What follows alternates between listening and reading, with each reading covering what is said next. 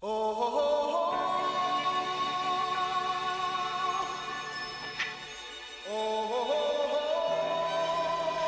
listening to Phone Booth Fighting in full effect, coming at you for another week. Myself, Richard Hunter, two time UFC heavyweight champion Frank Mir, our co host, and uh, Ricky Lundell, his head coach, not with us uh, for this segment, not with us for this week. Ricky uh, had to. Had to deal with some some physical issues. He had to go to. He wasn't the only. You know, I had a uh, an eye injury, Frank, a devastating eye injury I had to deal with, and and now it's uh, stricken another one of our uh, uh trio of uh, uh, our broadcast team. Ricky has to get his shoulder looked at, so he's off doing that. But we're broadcasting once again from Mir Manor. Uh, Frank, you uh, will just set the stage here. While I was busy having my uh, my major laser eye surgery, you were off on a Disney cruise. You're back from that.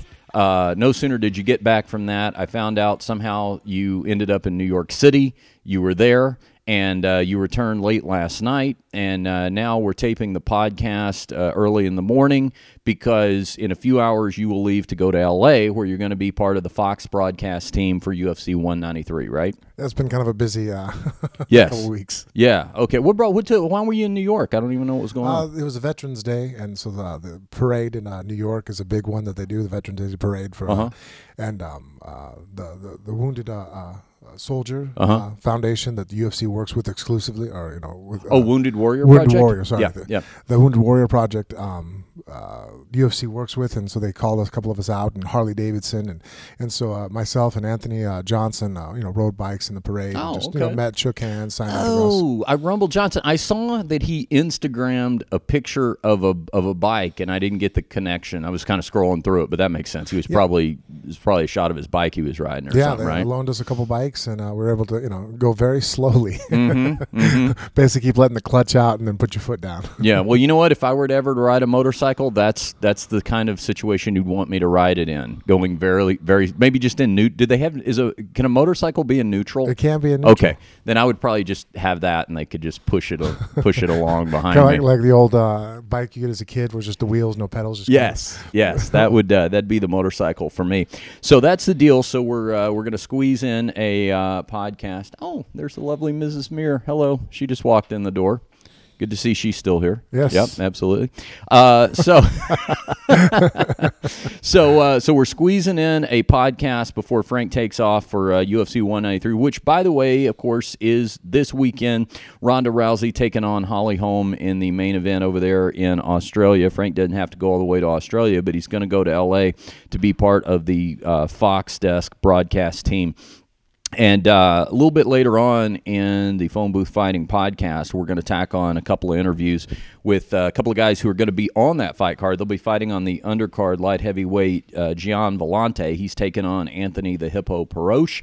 I'll be talking to him. And also Danny Castillo, who's a Trent Cotney fighter. Of course, TrentCotney.com sponsors the Phone Booth Fighting podcast along with Real Water. Get real at drinkrealwater.com. I, I should explain to people, Frank, because it's been a number of weeks. By the way, our subscription numbers, I haven't had a chance to tell you this yet, are growing exponentially through the roof, like to the point we're about to have to upgrade the package on the podcast hosting. Because I was like, I checked them this weekend. I was like, wow, we have fans.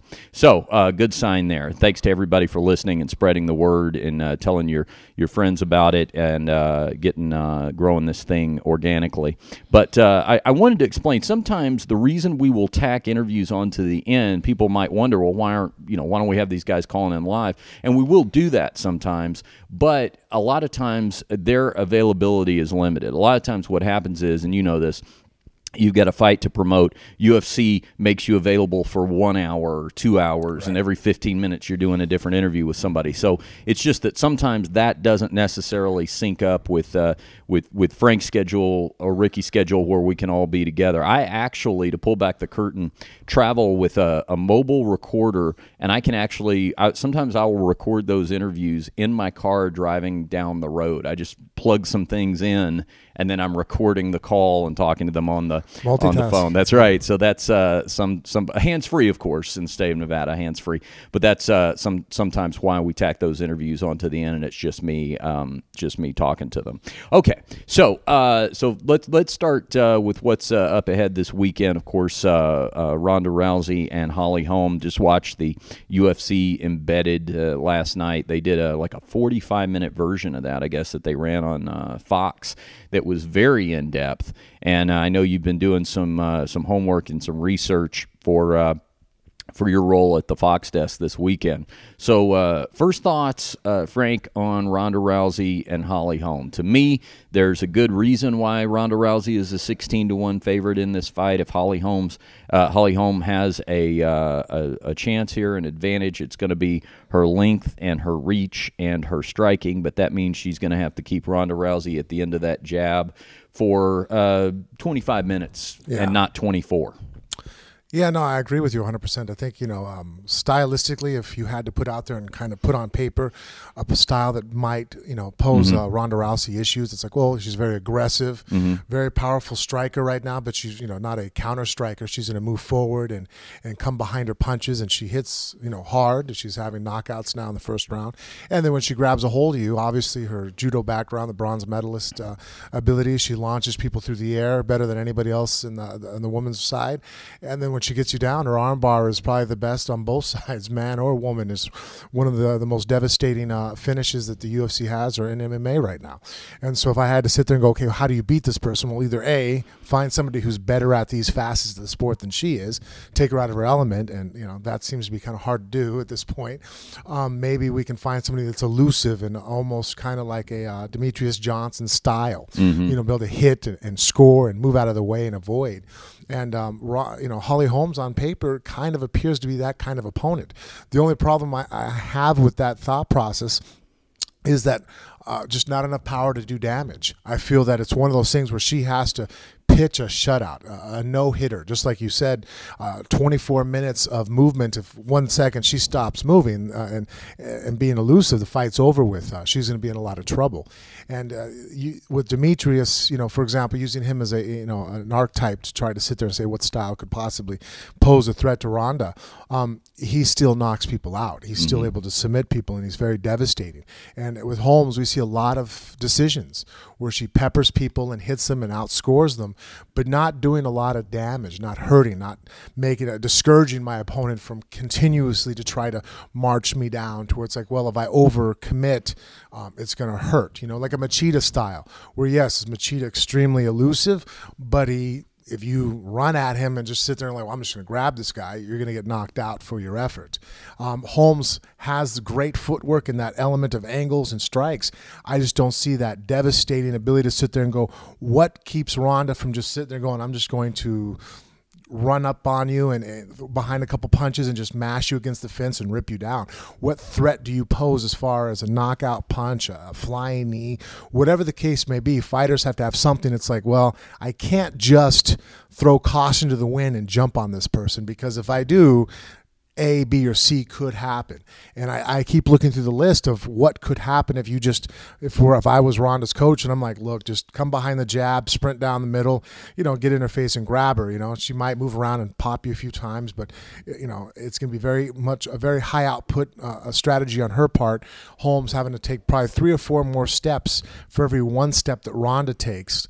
And, uh, and and really no threat. I mean, even though Holmes is a highly decorated boxer, very accomplished in that world, um, if you had to sit there and, and I had to put money on who has the better knockout punch, right now, as far as you know, I'm concerned, if I were to look at the fights, even though with the boxing pedigree of uh, Holmes, I, I would go with Rousey. Well, you'd have to. I mean, just just uh, in in terms of UFC knockouts alone, Ronda Rousey is pitching a shutout uh, in that advantage. I mean, Holly Holmes had a couple of UFC uh, fights. She's won them, but uh, even the fight with Raquel Pennington was somewhat in question. I mean, that was a semi-controversial Yeah. decision. Uh, Yeah, and there was a fight. The good example of Raquel Pennington is a very tough aggressive fighter, very explosive hard hitter. And, you know, Holmes was able to outpoint her. But there was a couple times in that third round where Raquel was able to come in and land some shots. And, and, and you've seen afterwards, Holmes' face had, uh, you know, uh, demonstrated the success that Raquel was able to start to, to achieve because the shots that Holmes landed never really took anything out of Raquel. Mm-hmm. Was she frustrated? Yeah. You know, the side kick and the footwork and the jab and the combinations and the and angling out is hard to deal with but it was like, okay, well, you got me. I'll go again. There was never a, a stunning moment where you've seen Raquel get, you know, rocked where it's like, okay, you know, wow, that hurt. I don't want that to happen again you see frustration absolutely but you don't see uh, a deterrent of like well if you come after me you know like with machida i use that as a huge example because you know he has a phenomenal straight left hand. Um, you can chase him but you still have to be cautious because at any moment he'll plant and fire that hand and it's knocked out world champions and mm-hmm. put them down. So yes is the guy move a lot but you can't just throw caution to the wind Holmes hasn't demonstrated why you can't throw caution to the wind. And I'm not saying, you know, Ronda should just go out there and test the, the theory, but uh, in 25 minutes, I, I, again, like we're saying, she has to pitch a, a perfect uh, match. She has to not get caught, grab, clinch in 25 minutes. And this is MMA. That's just impossible. Mm, yeah, it's going to be one of those situations where uh, Holly Holm probably is going to have a couple of of quick shots of opportunity when Ronda closes the distance. I mean, that's time to get off one punch, maybe two, and uh, then once Ronda gets a hold of you, that's where everything uh, is going to get switched up. We'll continue to talk about that as well as the co-main event and uh, some exciting stuff going on on this this undercard. I mean, this this is set to be the most well-attended show in UFC history. The attendance record currently sits at about 55,000, but this stadium over in Australia holds about 70. We'll talk about that and uh, also some big breaking news about a UFC legend that uh, suddenly retired but now we find out that may have something to do with being the first fighter to ever fail the USADA drug testing. We'll uh, get into all that next as we continue phone booth fighting. You're listening to Phone Booth Fighting, brought to you by Real Water. Get real at drinkrealwater.com and also TrentCotney.com. One of Trent Cotney's fighters, Danny Martinez, is going to be joining us uh, here in uh, a little bit. He's on the undercard of that, uh, the big Australian card, UFC 193, going down this weekend. Myself and Frank Mir sitting here at uh, Frank's house. Ricky Lundell not with us uh, on this segment. But Frank is uh, getting ready to go to LA in just a matter of hours to be part of the Fox broadcast team covering UFC 193 this weekend that goes down Saturday night exclusively on pay per view and live from Australia. We were just breaking down the main event UFC Bantamweight champion Ronda Rousey taking on Holly Holm, a uh, Jackson Winkeljohn product and uh, former champion boxer turned mixed martial artist. And Frank, you know, as I was watching uh, UFC 193 embedded last night, uh, my girlfriend Jennifer was asking me, you know, first of all, she asked me, did I think Ronda was going to win? I said yes. And she said, you know, is there any shot? And I said, well, I, I think it's one of those situations where the fight probably lasts as long as uh, she can keep Ronda from getting a hold of her.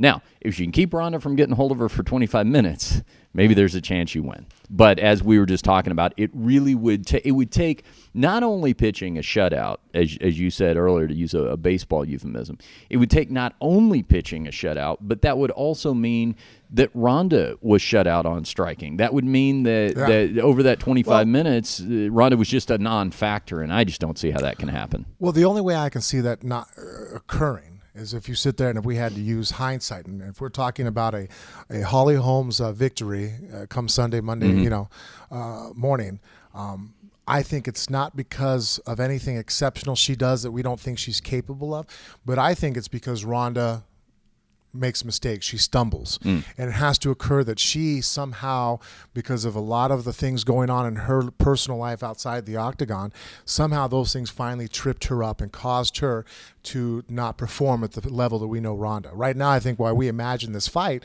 we're imagining a 95% Ronda versus a 95%, you know, uh, Holmes. And mm. we're all sitting there going, well, 99 out of 100 times we're going to take Ronda in, them, mm-hmm. in those statistics.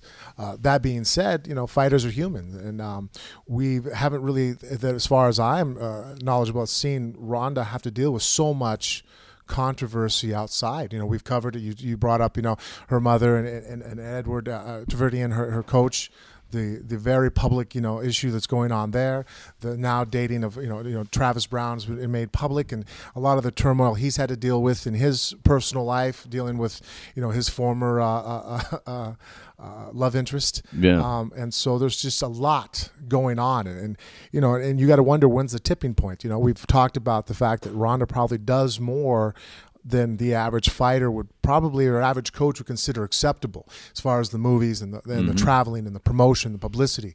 And now you're going to add on all this other personal turmoil with mother, coach, boyfriend. Pretty much every main aspect of her life, her love interest in Travis has had controversy.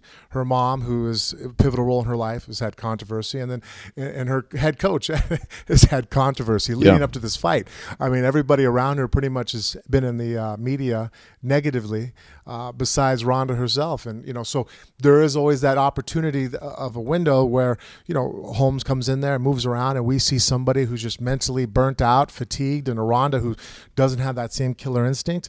Um, if that possibility were to occur, then a Ronda, you know, a Holmes coming out there throwing punches and moving and, and moving away from a lackluster or unmotivated Ronda, that's that is a feasible possibility that I've kind of put in my head, going, well, if Holmes were to win, how could it be?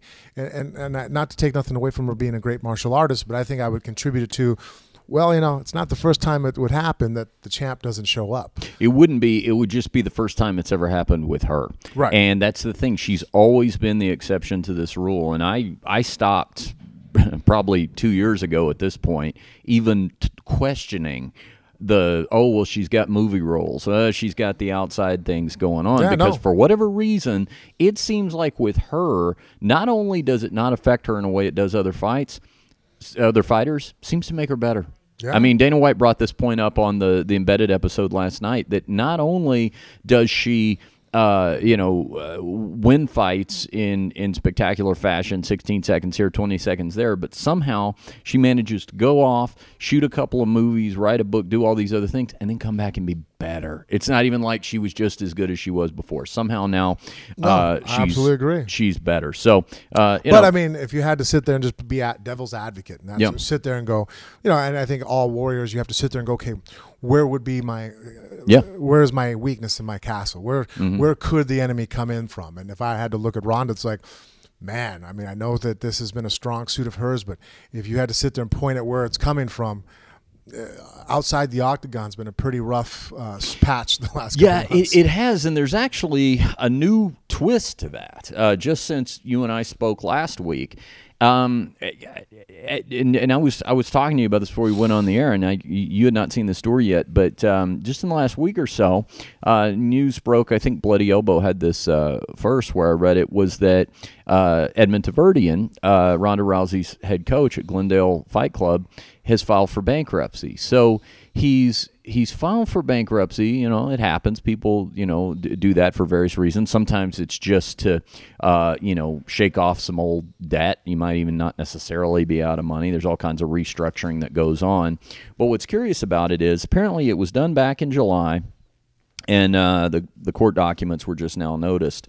But uh, it was done back in July. But but on the bankruptcy, he says that uh, one he ha- he holds no interest in the Glendale gym, which was uh, surprising, I guess. I mean, I didn't know how that the whole structure of that thing worked, but I figured he was at least part owner. I mean, that's a possibility that he's a coach and other people own it. Yeah, right. That back it. Um, but maybe the most surprising thing out of it was that he he claimed in the the filing that he's had no income from the last couple of years, I believe it was, and that I mean that that would basically say that Ronda Rousey did not pay you. That doesn't make any sense. No, and and it it no it says in the paperwork that he's married, that his wife has an income, and that. Um, all told, they were uh, they were in the whole couple hundred bucks, I think, uh, each month, uh, based on her income, and they'd been living off of her income. But but just the concept of it, and I haven't seen Ronda ask this this week uh, in Australia, and I don't know if maybe somebody just hasn't gotten to it yet or what. But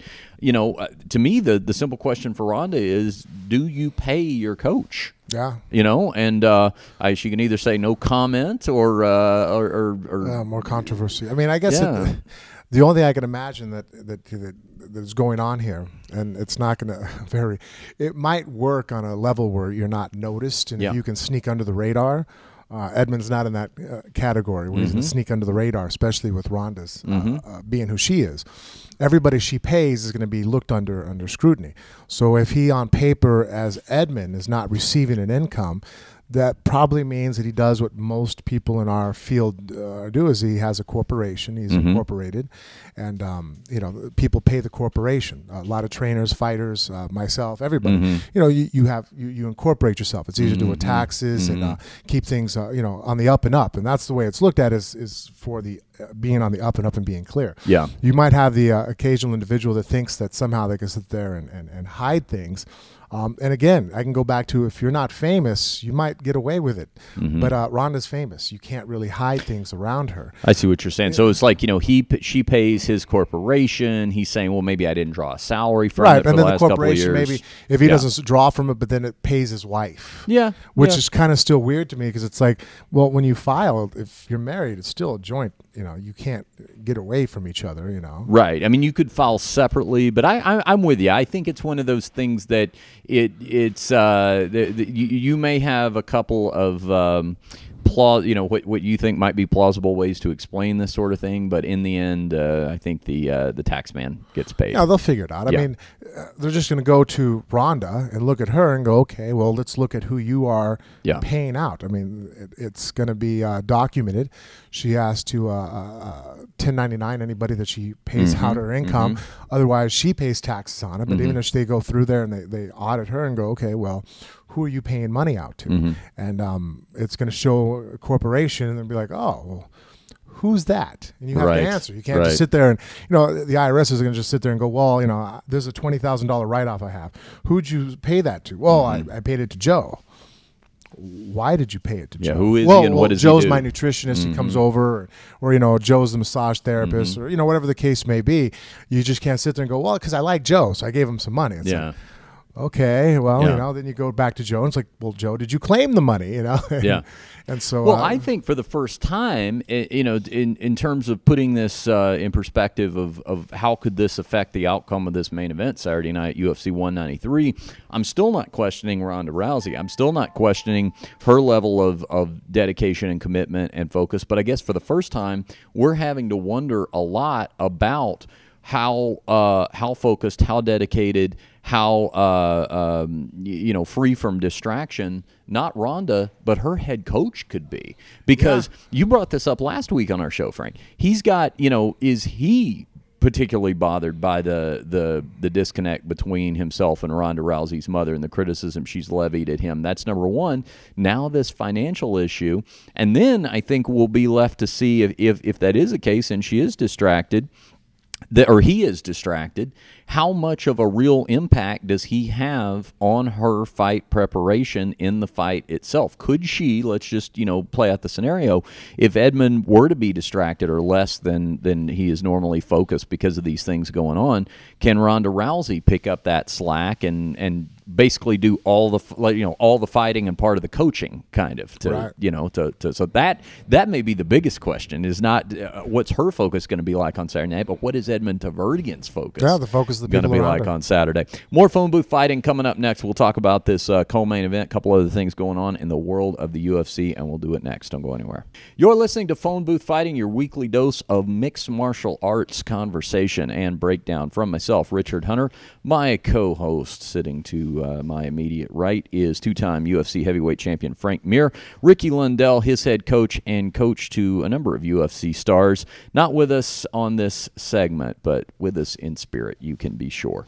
Uh, you can follow us all on social media, Twitter and Instagram, at the Frank Mir, at Ricky Lundell, and at Richard Hunter.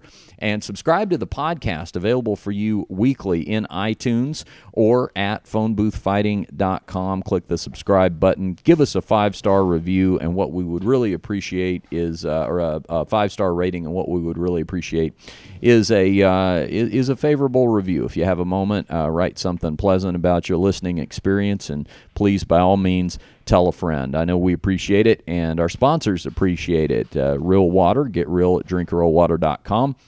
and also Trent Cotney over at trentcotney.com. Frank is uh, getting ready to go to LA.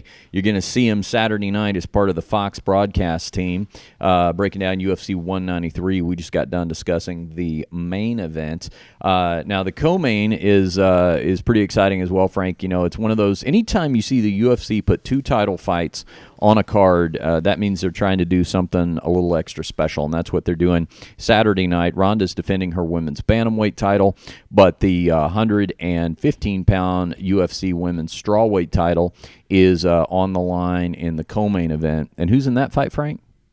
Uh, you have Joanna Jacek, Uh-huh. and then you have uh, uh, Tornio. You're making fun of my pronunciation, aren't you?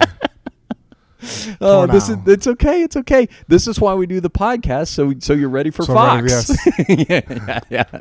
No, you know what? I found a tool that uh, uh, the the UFC uh, has actually this really cool media only website. It's like you got to have a login for it.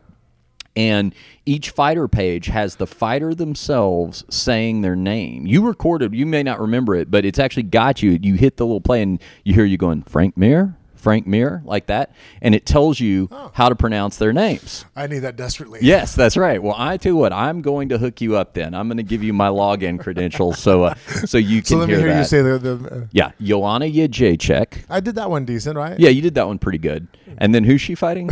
Tor- Tornio?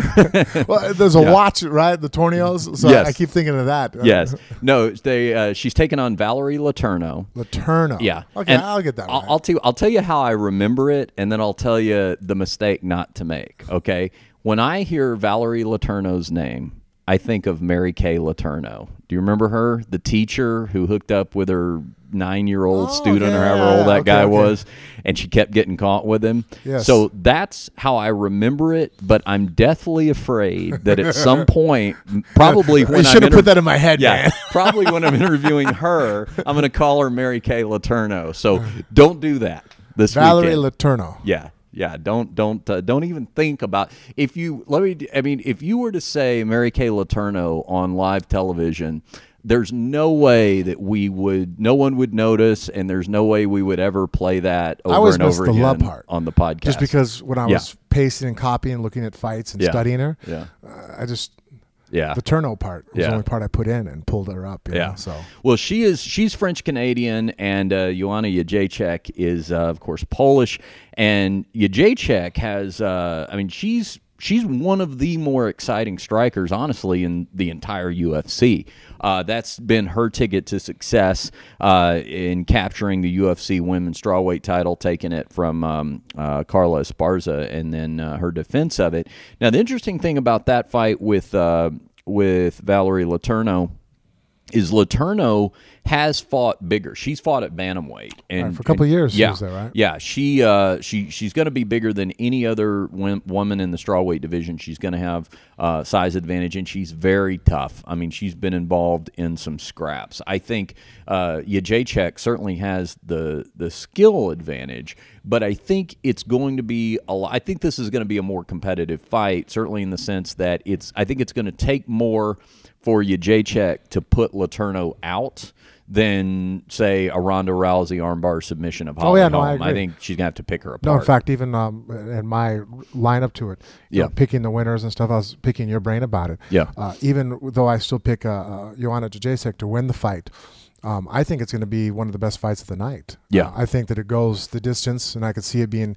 Both girls have phenomenal high output for uh, for striking. I think both of them have a higher output against all their opponents they've ever faced. And uh, uh, Letourneau, you know, would be in that same category with a super high output, not with the same knockout ratio, but because of the given size that she's had, I'm trying to weigh that into the thing that maybe uh, Jacek will not have as easy a time putting her away and finishing her. And I just see a striking battle going back and forth. I don't see Letourneau's takedowns able to be better than Esparza, Esparza, and so getting her down, I don't see that happening. So I really see this being a 25 minute stand up with maybe a record setting output, you know, as far as accumulation of strikes thrown by both opponents. And you know, it's the kind of thing that the women's strawweight division needs right now because uh, you know they've got the the the women's bantamweight division is is pretty much set with the Ronda Rousey show. We've already learned that it, it's okay that that you don't really have another superstar on the level of Ronda Rousey. You know, you got you got Miesha Tate, but short of that, there's not a lot of other you know recognizable household names over there for the casual fan. But that's okay because as it turns out, Ronda Rousey just uh, sells pay per views on her own. But when it comes to the strawweight division, uh, much like the men's flyweight division, the uh, the UFC is still has a little bit of a challenge of trying to get the more casual UFC fan familiar with it. I think Joanna Jacek is is a fantastic ambassador for it. I think she's exciting to watch. Of course, you got Paige VanZant over there, mm-hmm. uh, you know, the All American girl uh, uh, getting noticed as well. But I think it's going to take compelling fights to to really get people, uh, you know, invested in this thing. And I think it's a perfect opportunity because it's like the opening band for the Ronda Rousey experience. You know, you're going to have not only a bunch of people tuned in, but exactly the kind of people Absolutely that you want yeah. tuned in. Uh, younger fans, female fans, uh, casual fans who maybe don't watch every UFC fight, but they sure know Ronda Rousey. And so this is a, a perfect opportunity for the UFC and more particularly uh, the the the women's strawweight fighters to say, hey, you know what, we're here too. Here's what we do. You may have come for Ronda Rousey, but you're going to leave remembering our fight. I absolutely agree with you. I think that you're right. It's a perfect platform, and like you say, I mean, you have the right viewers. The people Mhm. that are viewing in to watch Ronda Rousey will easily enjoy the fight and, and be fans of a of a phenomenal fight put on by the uh, the bantamweight title. And so, really, I think that's a phenomenal matchup. You know, Mhm. again with Letourneau and Jacek. I see it being one of the best fights on the card. Uh, you know, not that there's not a lot of great fights on there. You have the Mark Hunt, you know, Bigfoot Silva could potentially be a, a, a rehash of their phenomenal bout they had a couple of years ago. Yep. But as far as if I had to place and be a betting guy again, I'm like, well, if I had to sit there and, and play, uh, you know, Monday morning quarterback, you know, Mhm. who's going to win the uh, fight of the night? I think this is my candidate for being the, the, the ultimate, you know, the fight of the night. Yeah, yeah. I that the fact that Mark Hunt and Antonio Silva is your feature bout, I think, is uh, says a lot about the strength of this card, and it that that's kind of perfect placement for that too, because it's a real table setter for uh, if they come anywhere close to having the kind of fight that they had the first time around, it's going to be a real table setter for the women. I mean, that's going to get the crowd hyped up. That's going to get them excited. It's going to be uh, it's going to be a high bar at that point, probably uh, tough act to follow. But uh, I, I I think that uh, that the ladies can do that, and you know the UFC has already had some success doing this. I mean, they did it. Um, in LA uh, back at the uh, the beginning of the year when Ronda headlined against uh, Cat Zingano in uh, LA, and Holly Holm was on that undercard. Uh, she was in the co-main event against uh, Raquel Pennington. Now that fight, uh, that fight, uh, that fight card had been switched up a bunch because because of some injuries. weren't you supposed to be on that fight card? Were you supposed to be on that one? Are you talking about the LA one with Holmes and Raquel? Yeah. But that one ended up happening in Brazil also. The yes, that fight that was your Silva fight, Yeah. and you and Silva were supposed to be on that card, Right. We were supposed to be in LA. And then you got moved because the Silva fight. The, I mean, the Brazil main event fell out. They needed a main event, right. I, I I think, think, it was uh, Rashad Evans. I think yeah, got injured. Yeah, they needed a versus Glover Teixeira. Yes, that's right. They needed a markable main event, so they moved you guys down there, and the LA card suffered as a result. But but it's what I, it's it's been demonstrated though that women can not only main event but co-headline uh, a pay per view card, and, Oh, yeah. and it does well. I think. I mean, I've heard more than once now from the uh, UFC brass that you know Ronda is the biggest seller that we have right now in the UFC, man Mhm. or woman. I mean, uh, people keep bringing up Conor, and, and, and from what I understand, that as far as selling pay per views and putting uh, people to click it on, uh, Mhm. Ronda's the uh, the uh, undisputed champ right now. Yeah, for sure. More phone booth fighting coming up next. We will uh, we'll take a look at uh, some stuff going on outside of UFC 193 this weekend.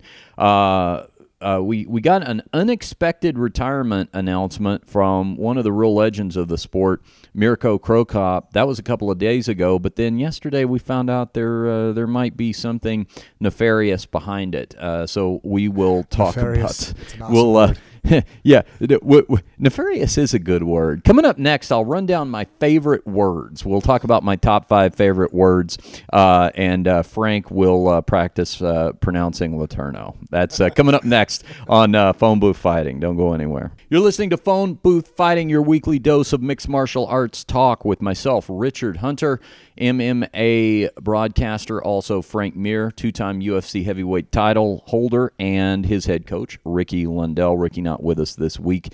He's uh, doing some coaching and some rehabbing on a shoulder injury. He's got a little bit of a physicality thing going on. He's got to get fixed up. But when you're when you're uh, when, when, you're the strong man of Instagram, Frank, these these kind of uh, injuries happen. You know, holding the iPad up uh, at the middle of the night, you know. Yeah, Frank. Uh, you know, if you follow Ricky on uh, social media at Ricky Lundell, uh, uh, usually about once every week to ten days, he's got some kind of crazy physical uh, feat that he's doing, yes. right? And uh, when the uh, I'll uh, quick shout out for our friends over at MMA Junkie Radio, um, George and Goze over there. They do their big uh, junkie gathering every year and uh, around International Fight Week. And this this year, they they always take their listeners out to one of the fight gyms around Las Vegas, one of the camps. And this year they came to Lundell MMA. You were there. Travis Browne was there and did Q and A with the uh, with the listeners and all that sort of thing. Uh, but it was interesting because I think one of the listeners' favorite things was at the end, they all gathered around Ricky over in the Bishop Gorman gym and they made requests for physical feats for him to do. So somebody would be like, hey, can you climb both ropes at the same time, you know, with both hands. And he'd do that one. And then somebody go, okay, how about if you take an exercise ball and you bounce it once, but then you front flip over? And th- they were creating all these scenarios that he would try to do. It was great. He was taking requests. So um, American Ninja. Yeah. So uh, so so he, has got a little bit of a of a of a shoulder issue he's uh, he's dealing with right now. So uh, we miss him. But you can send him uh, your get well wishes at uh, Ricky Lundell on social media, Twitter and Instagram at Ricky Lundell. Uh, and our sponsors, uh, Real Water, get real at drinkrealwater.com, and uh, Trent Cotney over at trentcotney.com. Um, you know what, Frank? I before we go uh, any further, we got to talk about uh, this breaking news about Mirko Cro Cop uh, uh, this uh, week. That uh, is not good news at all for his legacy. But I, I want to de- want to spontaneously debut a new segment. Okay, you don't know about this. I'm springing this on you. I've got a new segment idea that I'm going to call in, in radio. We're we call this a benchmark, right? Which is something. It's like a recurring segment that you do. You know, something. You're not going to give me messed up week. names that I have to try to pronounce. Are you? Oh no, that's a whole nother. Okay. That's a, that that's another. That's already an established popular benchmark. Yeah, yeah. I'm really hoping that Anthony Njokuani gets re-signed by the UFC just for the sake. Of, I've had nightmares about that name. um, so uh, uh, that, that that's a benchmark we already have. But uh, I've got a new one that I'm calling Mir Matters. Okay, Mir Matters. Now this is where I go over things with you that I need you to remember. Right? Okay. okay. So uh, basically, this is a this is a fancy dressed up way of uh, reminding you and ingraining you, uh, ingraining it in your head that you're doing an appearance uh, at the Real MMA uh, Amateur Fight Card event at Sam's Town Casino here on November 20th. I do remember. That's right. It's going to be a Friday night, and uh, that's right. And uh, we're going to we're actually going to be giving away a pair of tickets uh, on your uh, social media. I tell you what we'll do. We've got a pair of VIP tickets to give away. Here in a little bit, I will. Uh, I'll cut in with an announcement on the podcast about how uh, if you live locally in Las Vegas and you're a listener to our uh, podcast, Phone Booth Fighting, or you can get here either way. Maybe you just will happen to be here that weekend or something. We'll we'll uh, put a pair of VIP tickets up for grabs uh, for you to win. I'll I'll make an announcement a little bit later in the podcast on how to do that. But uh, our friends at Real Water also have a amateur mixed martial arts promotion that they do, and uh, they they run a fight card every uh, couple of months, and uh, it's uh, it's a really cool thing. And we actually went out, the three of us, uh, uh, you, Frank, me, and Ricky. We we all went to their last fight card, and they wanted to have you out again this time, and you're gonna be involved in presenting the uh, the trophy or the medal or the main event winner. There's some things like that going on. So if you uh, if you are in the Las Vegas area, uh, you live here, you're going to be on uh, November 20th, which will be uh, a week from Friday as we sit here and record. Come on out to Sam's Town Casino and uh, see Frank and myself, and I'm sure Ricky's going to make it by there as well and uh, watch the fights with us and uh, hang out and chat. You know what we need to start looking at doing, Frank, is so. So anyway, that's that's uh, mirror matters for this okay. week. That's where I, I we, we go over the calendar, and I need you to remember something. So November twentieth. I do a good job. I was okay. remembering very because in fact, uh, when I was first asked about the Fox deal, yeah, I had already obligated myself to the Real Water event. Yes, so that's why I, w- I actually had to go through my phone and oh good and, and, look at go okay when is this thing? Oh, again? Oh good, good, okay, so, excellent, excellent. Yeah, I think I don't know how to set up a calendar yet. I just yeah. I just have a I I, I uh, screenshot anybody. Mm. Let me go through my photo gallery. no, seriously, like people they'll hand me cards, business cards, and I'll, and if I pull out a cell phone, I actually yeah. like you. Yeah. if I take a picture of the card, it means I'm trying to keep it. Oh, okay. Uh, now yeah. with the cloud, if I yeah. lose my phone, I can always still upload. And D- now, do you ever uh, do you ever get confused as to why you took the screenshot? Oh, absolutely. Yeah, I've gone through. I just did that. I don't know because when I have long flights and I just you know just last week I had two long flights, you know, Florida and back, uh-huh. and uh, and then jumping right back on and going heading out to New York. So yeah. you know, four and a half, five hour flights, and uh, yeah, I'll look at pictures. I'm like, why did I put take a picture of this guy's car. yeah, yeah. Here's a picture of my kid wearing a little league out. Why do I? Oh, he's got a game. I got to go to the game. That's yeah. what it is. Yeah. no, I, I, do have. In fact, actually, my memory. Thank goodness for the phone. Uh, I've started to do that. I actually write notes even with uh, in my note section. Yes, that's a good Any idea. kind of that's altercations I have with my wife. If we have uh, some situation oh, arises, yeah. and it's like ah. Because then I remember when she brings things up, I'm like, "That's, that's not right. how I really remembered it." That's but right. then like, she always has the card file. that you know I've been hit in the head a few times, and so my memory, not you know, between the two of us, is probably to be more put up to, to, to, to question than hers. So I'm like, note to self. Yeah. On uh, January second. now that may be another benchmark. We could uh, we could have the Frank Mir's notes to self. That's something we could play.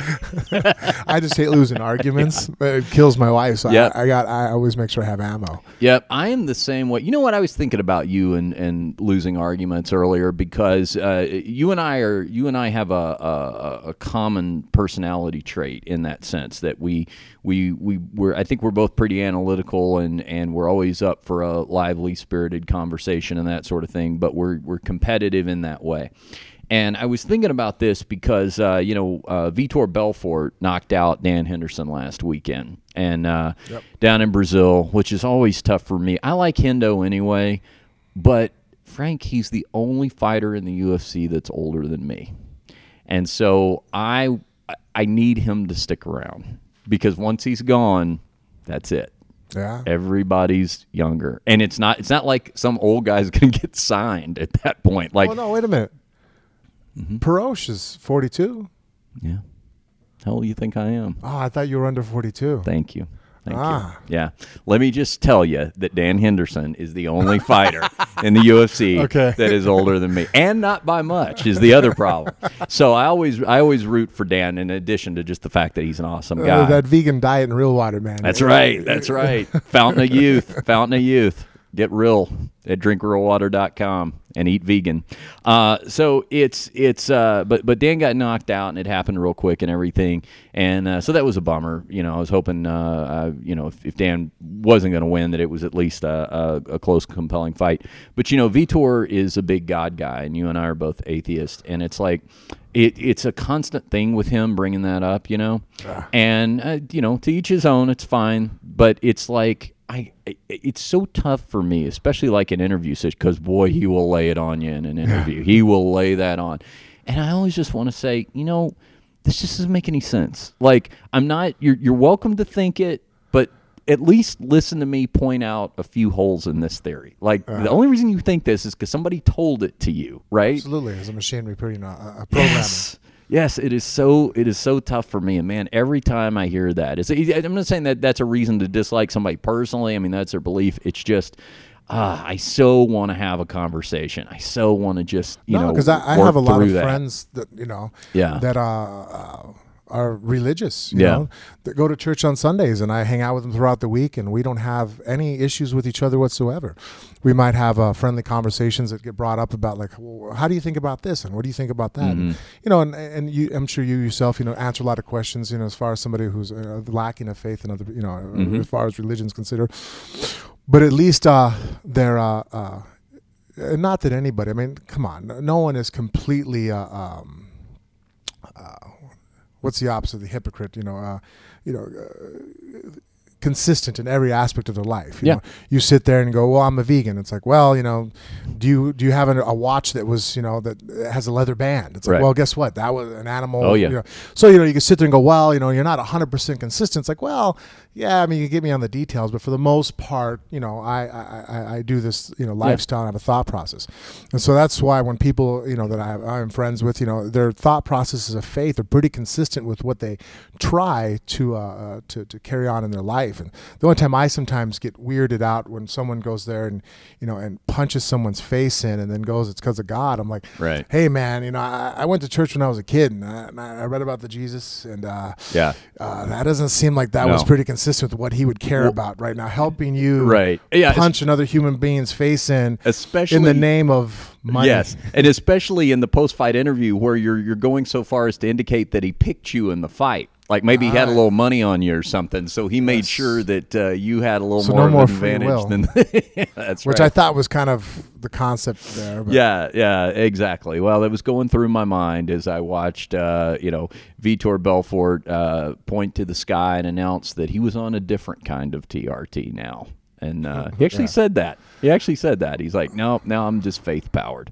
All right. Yeah, I mean, it's you know what? uh, Like I said, at the end of the day, like I don't pick things apart. Of you know, like I, I'm a big fan of the LDS faith. You Mm-hmm. know, I have a lot of friends that are Mormon, and you know, I mean, I could sit there and, and some of their beliefs in the Book of Mormon can it could push Scientology as far as, uh, and that's really weird that you guys. Yes. You really think that? You know. Yeah. But at the end of the day, who cares? You know, like uh, the, the, for the majority of them, it seems like it makes them good people. They Mm-hmm. seem to, you know, be healthy, have great family unity. So I, I try to always just look at the good of it and sit there and go, well, you know, hey, overall, it makes them a better person. It's it's the people that, you know, like you know, uh, uh, Westboro uh, Baptist Church, Right. you know, those guys. It's a fun bunch. Ugh, talk about like you know, I'm against the death penalty, but uh, Uh-huh.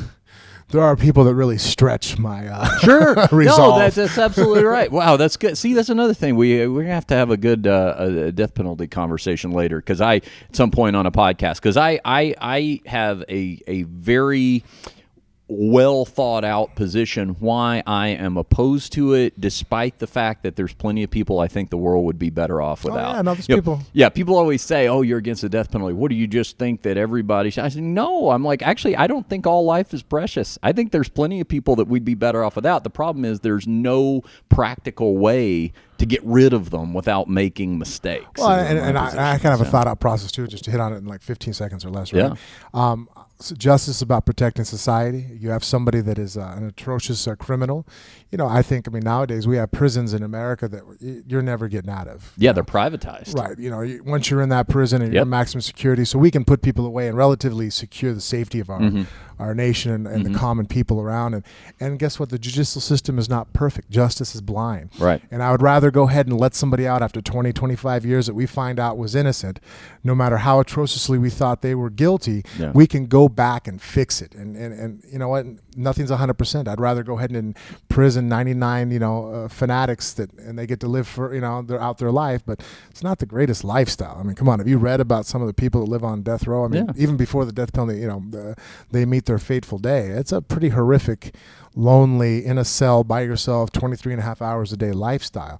And so I'm all for that. You know, and it's not that, ex- I mean, heck, you know, I think the last time I read it was like, you know, $48,000 a year to keep someone in prison. But because of the our modern judicial system, it's two or three million to actually, because of, you know, the Court of Appeals and whatnot, to actually put someone to the to death. And again, what if we're wrong? That's that was right. my always thing. It's the one thing you can't take back.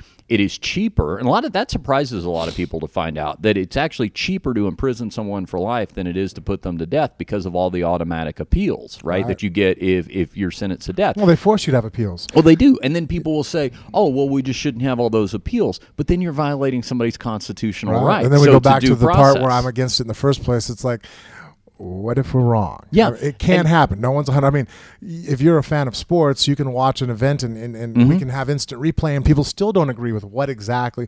Was his foot in? Was his foot out? Did he Mm-hmm. have? Did he have control of the ball before he hit the ground? I mean, you know, I I mean, and that's over the the outcome of a sporting event. Mm-hmm. Now we're talking about you have to make a conclusive decision on the result and outcome of someone's life. I'm sorry, I don't want to be all in. I'd rather go ahead and just, oh yeah, you know what? 30 years in prison sucks. I, I couldn't imagine. That's horrible. Uh, putting someone to death, you know, and they sit there on that bed and, and they know that they were innocent as the needle goes in their arm. I can't imagine too many fates worse. And how about this? How about the fact that it's not a deterrent? I mean, that's really the whole point of of of uh, a judicial system a- and and you know punishment for criminal activity is supposed to be eventual uh, rehabilitation, but also a deterrent from doing it to begin with. Here's Yeah, why it's not doesn't a, work. Here's why it's not a deterrent. Somebody who uh, you know robs a liquor store, shoots the clerk in cold blood.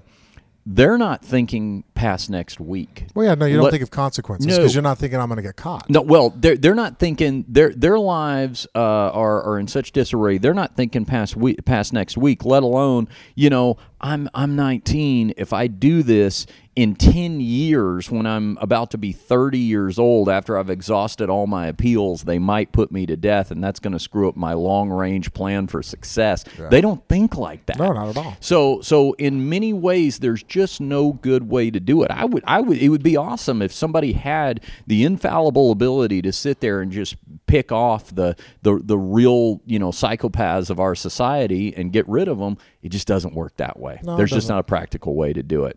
Let me how are we uh, now you got a workout. So how are we doing here? Do we need to wrap up? A little bit. So you Okay. want to just hit on Mirko real quick? Yeah, let's talk about that real quick. So Mirko Cro Cop uh, announced very abruptly uh, about 48 hours ago, as we tape, that he was retiring. And what was particularly curious about that was that he had a fight coming up in a couple of weeks in Korea with Anthony Hamilton, the co-main event uh, of that card. And on his Facebook page, he said it was due to injury and because of his age and the injury and what it would take to rehabilitate. It, it seemed like he was saying there was a bit of a language barrier there, translation, but it seemed like maybe what he was saying was that he was retiring. That's certainly the way everybody took it. But then the other shoe dropped yesterday, and we find out that Mirko Cro Cop has the dubious distinction of becoming the first ever UFC fighter to fail USADA drug testing. We don't know what for yet. We don't know all the details, but obviously this was no coincidence.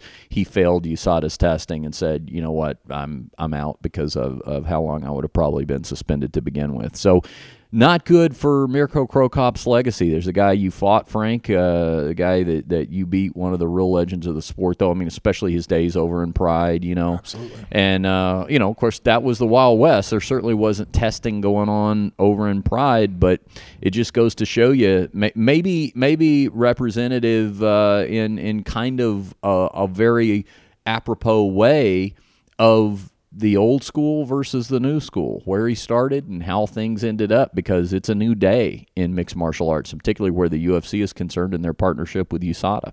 Yeah, right now. I mean, I tell people, uh, you know, casually I meet fans and they ask about it and it gets brought up. I'm like, look, there's no way around the testing. If you've had any doubts whether the athletes are competing at a, you know at a clean level, um, those doubts can be put to rest because unless they have access to some kind of mad, you know, uh, scientist laboratory that is ahead of uh, Olympic level testing. Um, we're all clean. And Mm-hmm. uh, the random testing and showing up at your gym, and you know, I've been subjected to it now already. And um, just if you're going to go that route, you're going to get caught, which actually surprises me. That uh, you know, if you were on the dark side, why wouldn't you just you know try to stop doing what you're doing and just compete naturally uh, and save yourself? Um, I look at some of the guys, and, and now they're getting caught. I'm like, why would you even try? Like, I mean, right now, if someone came up to me and goes, "Hey, you know, I got something to make you stronger, faster, you know, you know, a better fighter," it's like, okay, is there a way? You know, you're gonna get caught though. It's like I would instantly. It's like, well, that makes no sense, buddy, because I'm not going to get to enjoy money or the victory, and, and my name's going to get dragged through the mud, and and you know your, your children and people around you are going to look at you. It's like, why would you even uh, risk it now? Mm-hmm. And uh, the guys are even trying to test out USADA and don't take uh, the warnings. It surprises me, but I mean, you know, if you look at right now how many events we've had, and, and now he's the first one to fail, it just shows that I think the majority of the athletes, contrary to what people were thinking, are uh, on the up and up and clean. It shows you it's working because you know, not not a year ago, everything you just laid out. I mean, that hypothetical argument of all the reasons why it's not worth it and all the reasons why you know you, you don't want to take the chance of getting caught. Even a year ago, you could have had that exact opposite conversation with yourself or someone else and said, actually, if you play the percentages, even if you get caught, I mean, you're not going to fight for six months anyway. So here's how long they'll have it. See what I'm saying? So it's completely Yeah. turned those tables If you weren't a main event degrees. fighter, then yeah. I mean, Yeah. If, if you weren't a main event, I mean, because I think you brought that up to me, like, Mm-hmm. well, hey, look, Frank, might not be worth it to you. I've been main event now for so many you know Yeah. uh, years now in the UFC, a co-main event. I'm always getting tested, but you're like, what about the guys on the undercard? I Mm-hmm. mean, it's been a little while since I've been there. I'm like, I guess you're right. If you wanted to, you know, throw the dice. Yeah, so now with you know Mirko getting caught, and it just shows again that the athletes that uh, there is no um, advantage to, to cheating, and and and I related to this my personal experience with the whole USADA thing, and why I'm kind of thankful that it's around because um, even if your inclination is to do the right thing, right? I've had kids at a very young age. Even you know, I became a father, you know, 23 years of age, and you know, and when I first met my wife, she already had a son from a previous marriage that I took over, uh, and became the father of. And so, uh, you know, very young and early on in the UFC, I already had people that looked up to me and that I had to uh, enter a parental figure into uh, role. And so, uh, my inclination was, well, you know, there might be money in it, but if I get caught, I don't want to have to explain this to my father, you know, that I look up to, you know, that has never gone that route. My dad's Yeah. never even, you know, uh, uh, done any drugs in his life. You know, he's he came from the island of Cuba, and you know, it's like, you know, I, I think I've ever seen him uh, drink a glass of wine and have a slight tipsy uh, on, on one of his, uh, you know, when he remarried. Other than that, just not that kind of attitude. My wife is very holistic. I mean, I can't even get her to take a Tylenol for a, hel- uh, a headache. So that being said, my inclination is to go the right route. But I relate it to this: you're sitting in traffic, right? HOV lanes next to you, but you're uh, fender, you know, bumper to bumper traffic, and you're doing the right thing because you don't have anybody in your vehicle, and you don't legally you shouldn't be over in the HOV lane because it's a it's a ticket, and you see kid after kid, guy after guy zipping past you, right? And they're getting to get to work on time or wherever their destination is, and they're breaking the rules, and they're not getting caught how long do you stay in that lane before you go ahead and sit there and go, forget about it, man? Everybody else is doing it and no one else is getting caught. Yeah. And so that I think comes down to a lot of, a lot of athletes. I mean, there's times I've struggled with mentally going, you know, you hear, oh, this guy's doing this or this person's doing this, and hey, do you want extra wind? Just take this, and your gas will last forever. And you know, it's and you're like, wow, everybody else is doing that. Oh yeah, and people exaggerate and blow things out of Yeah. proportion. And uh, and so for young athletes, you know, I'm glad that struggle is no longer there because now I can look at them and say, hey, you like doing the right thing, yeah?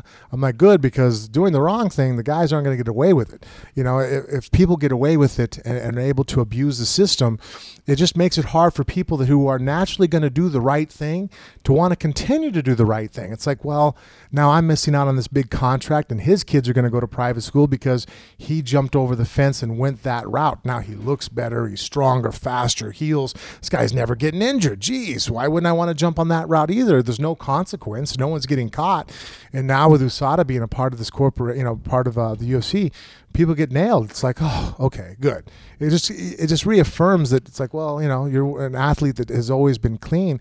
It makes you feel better about the decisions you made. You don't feel like such an idiot because I mean, there's times that you sit there and you feel. I mean, I know people might look at me like I'm crazy. Like, I mean, you feel dumb for doing it the right way. You're like, there's times I felt like an idiot. You know, you just sit there and go, wow, you know, this sucks. Why am I doing it this way when this guy's doing it the wrong way and he's getting away with it? You know, and now the fact that you know Mirko. I mean, I feel bad for anybody whose career gets this uh, stain on it. And I mean, obviously, he still has his day to uh, to address the commission and uh, USADA's uh, board. To, you know, maybe there's some kind of issue. You know, who knows? I mean, Mhm. you're not. You know, I guess you're innocent until proven guilty. But I mean, this is definitely not looking good. Um, but it, it definitely uh, reaffirms young athletes nowadays, especially me as a coach. If I come out and coach a guy, in the past, if we were 10, 15, you know, two or three years ago, and a guy goes, "Hey, you know, what if I go this way?" I'm like, "Well, you know, personal preference. I can't really think of a strong argument against it because, you know, this guy or this guy or this guy is getting away with it. Um, your health. I mean, you want to live a long time. Do you really want high blood pressure? Do you, I mean, if you want to have Yeah. kids and, and and hang out with them when you get older, I mean, I could talk to you from a moral point of view. Why not to? But as far as a financial basis, it wasn't that like how you brought up. I mean, when you brought that up to me, you really gave me an eye opener. Going, you know, because before I'm like, hey man, I mean, but again, I was in the perspective of main event fight. I'm constantly being urine tested and blood tested. I mean, there was two fights in particular where uh, I don't know if it had to do with the opponents I had, but I got blood tested two weeks on the dot leading up to you know eight weeks out from the fight. You know, having a, uh, okay, we need you to show up this Saturday. All right, buddy, I'll be there. You know, and so um, but you're right. The new guys coming up now, it's great. They they can look at this and rest assured that that they don't feel dumb for doing the right thing. It's like, hey, be clean because the guy you're fighting, he's going to be clean too. And if he's not, he's not going to get away with it. He's going to pay the consequences. So, you know, it's going to come clean in the wash. So don't worry about it. You know, if he wants to go that route, eh, he's not going to get away with it. Yeah, it's it, it. What had to change in the whole equation was the financial incentive. You you had to make it a financial deterrent. Uh, and, and an odds-on deterrent to the mid Carter, to the the fight pass guy, a guy or, or a lady who, uh, in in most cases, has the exact opposite of financial incentives. I mean, they're fighting for eight and eight at this point. You know, they're Yeah. doing everything they Well, can and, just and- to. Mm-hmm. and the fact they've had that random, s- anytime, anywhere testing. Really, honestly, I mean, in the past, I mean, come on, anybody. uh, We all have access to Google. You can Google drugs, and you can sit there and look at it and go, well, if you know you're being tested on, you know, January first. You could take X, Y, or Z up until this time, and this has this kind of a detectable tablet, you know, Uh-huh. or a table, and I could do this, I could do that. I mean, there's ways around it. Um, now it's like, no, guys. I mean, and they started the random testing. The UFC started doing that about three years back, where guys were getting selected a little bit here and there, and that's when the first started becoming very evident that people were failing tests. They weren't failing fight night tests; they were failing the random test. So now that USADA, you know, we have the app on our phones. We have to update our locations. They can come knock on the door at any moment.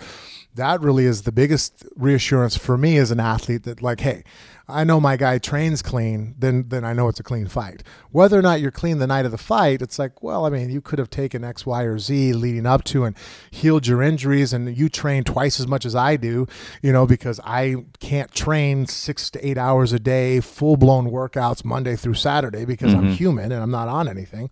But you could because you're being, uh, you know. Uh, assisted, you know, in healing process. And so, uh, you know, uh, the, now that the training aspect of training clean is the biggest thing, that you know, that's going to be the biggest attribute to help out uh, all the rest of the athletes. Well, there's an interesting tie into what's going on this weekend at UFC 193 because Valerie Letourneau, who uh, we were talking about earlier, is challenging uh, Joanna Jedrzejczyk for the uh, women's strawweight title. You know, she's an American top team uh, product fighter, and she is normally cornered by Hector Lombard.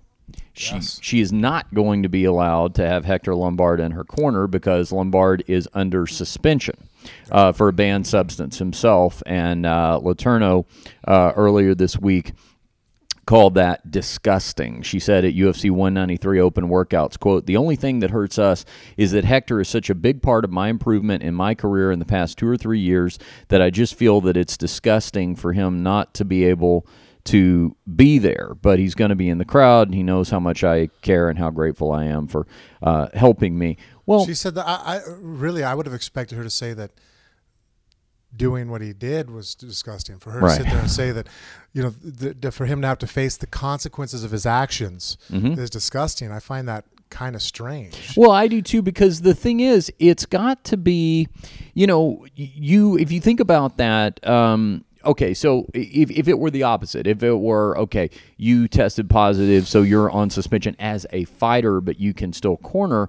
Well to other fighters, let's say American top team, you're helping out other fighters, then they're going to look at that like, well, too bad for you that you personally can't fight, but at least that doesn't impact me because you can right. still corner or coach me. To me, it's an important deterrent because what as as a team, because the consequences yes, of your actions affects the people could affect around me. You. That's yes. right. See, as a team member, I wanted I wanted I wanted to uh, be more along the lines of well, you know, Frank, not only could could you not fight, but now you've screwed up my corner. And to me, if you're going to create a deterrent in in a, a team atmosphere, that's what the deterrent's going to oh, be. Absolutely. Hey, don't mess me up. Well, it's like anything else. If you just go to a basic uh, training or a boot camp, mm-hmm. you know, uh, Air Force, whatever the case may be, you know, in their training sessions, a benchmark of almost all our uh, uh our branches of military is that very much that team unity of uh, well, if Soldier A messes up everybody else is doing push-ups too, you know, and you yeah. kind of have that camaraderie where that builds a team unity where it's like, well, if you slip up, I suffer. So now I don't want you to slip up, so I'm going to help you. Where there isn't that, well, I'm just out for myself and, you know, to hell with you, whether mm-hmm. you do well or not, because it doesn't affect me. And that's why actually, um, I mentioned one time on the show uh, earlier uh, with Ricky. I don't know if you were there, mm-hmm. and I was mm-hmm. talking about uh, we, we were discussing. Um, this is almost a year back now when USADA was first, you know, being talked about coming in, or you know, we knew mm-hmm. it was coming, and uh, deterrent as far as I felt that if a head coach puts his name on your license and you fail the drug test, I think he should be penalized too. Yeah. I think that, you know, you have a lot of teams now that, you know, that would be a huge deterrent. If you sit there and go, okay, come on, you're a coach in MMA on a professional level, on a high level. You're telling me you don't know that your athlete is is being, you know, uh, sauced up um, and if you do nothing about it and you just sit silent and, and quiet, then it'll affect you and your team also. You know, let's see a head coach who gets suspended, even if the the, the penalty wasn't as uh, two to you know year penalty, but even six months, six months to a head coach who probably has two or three guys yeah. every you know month or so fighting on an amateur level, and then maybe a big show where you're having two or three guys fighting every six months. That's a huge hit. Well, and let's also think about the positive culture that that would foster as a result inside that gym. Then, because if you're that head coach and you know that that's a realistic threat, you're going to be paying closer attention to what's going on inside your Absolutely. gym. And then let's say somebody does test positive, right? Then you, as a coach, would probably look at cutting that guy at yes. saying or that lady and saying, "Hey, you know, you're going to have to go elsewhere." Translation to the fighter, they will think about that right. before they do something and go, "You know what? If I get caught, I could get cut from the gym. I could, yes. I mean, I could be out on the street." Absolutely, and two, also it takes away again what you were talking about earlier that you hit so hard on the financial financial incentive is gone. Yeah. Right now, with the current status of how the sport is, as a head coach, if you wanted to go ahead and push your athletes that route, and you have ten to fifteen guys, well, guess what? You know, there, there maybe there's you're you're upping your chances of success because if somebody hits the test and they fail and you're mm-hmm. trying to mm-hmm. figure out ways around it well, okay well that guy failed well how did he fail he failed you, know, you can just go ahead and have the machine gun effect because it doesn't affect you you can just okay well now next guy up and go let's try it Right. Let's try it this way. But now you have a, a commitment to your, uh, and you're basically in the same boat now with your athlete. You're no longer going to be, uh, there's no incentive for you to even try to help and push. And the only reason I even bring that up is because you hear about other sports where you, you know, coaches, you know, giving athletes things and mm-hmm. and trying to, you know, push them and athletes, you know, whether or not it's true or not, going back and sitting there and go, well, you know, the coach told me it was a, a B vitamin. I don't know. Yeah. And so uh, just because I want to stay ahead of the curve, I'm like, well, we can eliminate that right off the fact. Yeah athlete fails, coach goes down with them. I guarantee some of these gyms, uh, that's going to be one of the biggest cleanouts on top of the uh, random testing. You mm-hmm. sit there and start handing out, you know, judgments to whoever the licensed cornerman is. People are going to behave differently. No, it's a great idea. Coming up next, uh, before we wrap things up here, uh, you know, I, I said that, uh, is, you know, with, with Dan Henderson being in the UFC, I want him to hang around as long as possible because he's the only guy uh, in the UFC older than me. Not the case over in Bellator, thankfully. Uh, I don't know if you heard what these guys have planned for the next couple of months, but uh, you want to talk about uh, dusting off some history. Let me tell you what they've got planned. Coming up next as we continue phone booth fighting. We're talking UFC with one of the 205ers who's going to be in action this Saturday night exclusively on pay per view. UFC 193 is going down in Australia, headlined by a women's bantamweight title fight. Ronda Rousey taking on Holly Holm. You're also going to see the women's strawweight title being defended. Joanna Jedrzejczyk defends against Valerie Letourneau. And on the undercard of that blockbuster event is uh, my guest who's joining us now. It's Gian Villante. He's going to be taking taking on the Hippo, Anthony Perosh. Gian, how you doing, man? Good to talk to you. Feeling good. Hanging out here in Australia, just in uh you know, enjoying a little downtime. It's the morning over here, so hanging out. Yeah, you know, this uh, obviously is going to be a huge card. Uh, by all accounts, it could possibly break the UFC's all-time attendance record. I think the old record's like fifty-five thousand. This stadium holds as many as seventy thousand. You've been on a, a, number of UFC cards before, but but do you do you feel a difference in terms of the the size and the magnitude of the event, uh, the the build-up in fight week? Does does does it feel larger than normal?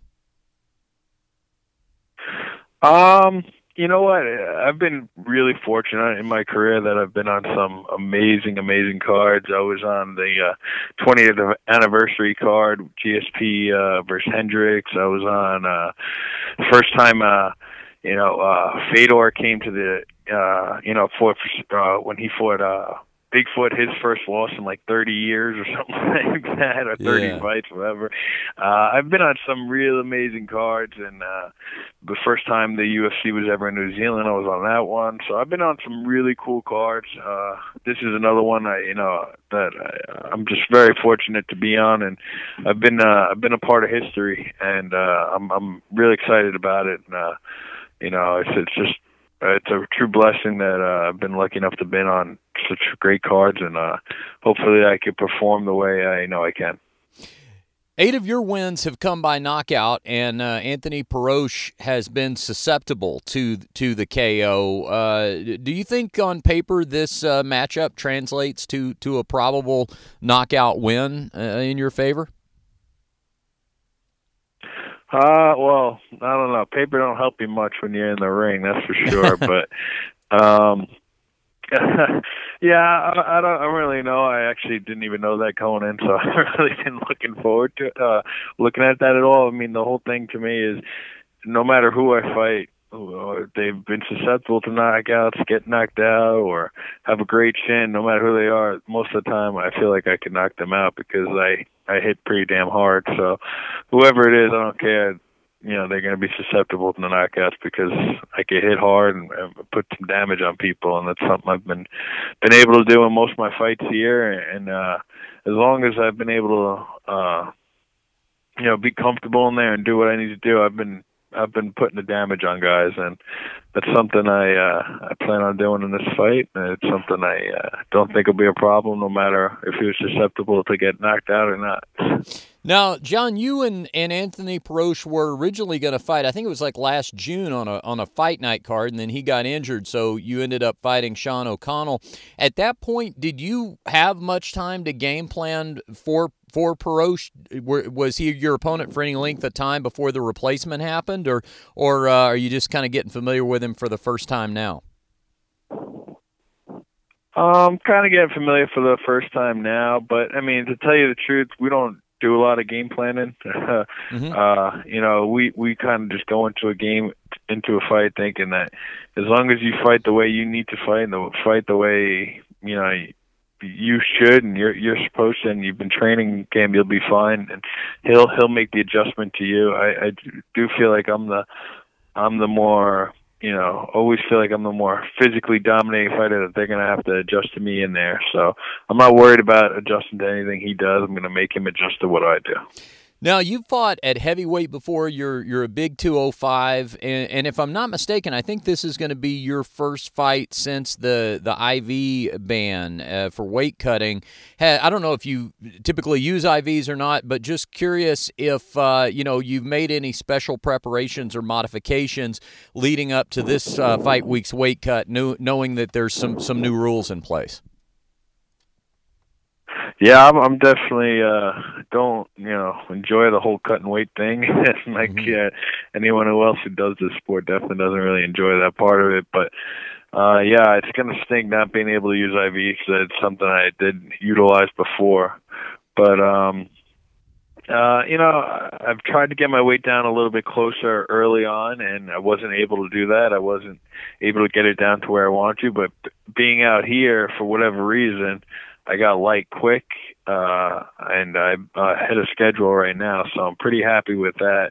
And I, I you know, we'll see how I feel. At, you know, after the weigh-in and stuff like that. I know, and no matter what, the weight cut's always, uh, you know, a, a, a tough thing but uh I think I'll be fine and I've been feeling good. So you know, it's always you never know until it, it actually the weigh in actually comes. But I've, I've been feeling great so far, and I'm ahead of schedule. So it's definitely an adjustment, and not being able to use the IV and stuff like that. But I, I think I'll be fine. Now this is going to be your third fight this year. Uh, you, you, had a, a, a big uh, TKO win over Corey Anderson, and then you had the loss to Tom Lawlor in July. You looked great in that first round, and then he he caught you in the second. Was that just a matter of, of, of getting caught? Was there anything about that particular performance that you, you would have liked to have, have done differently? How'd you feel coming out of that Lawlor fight?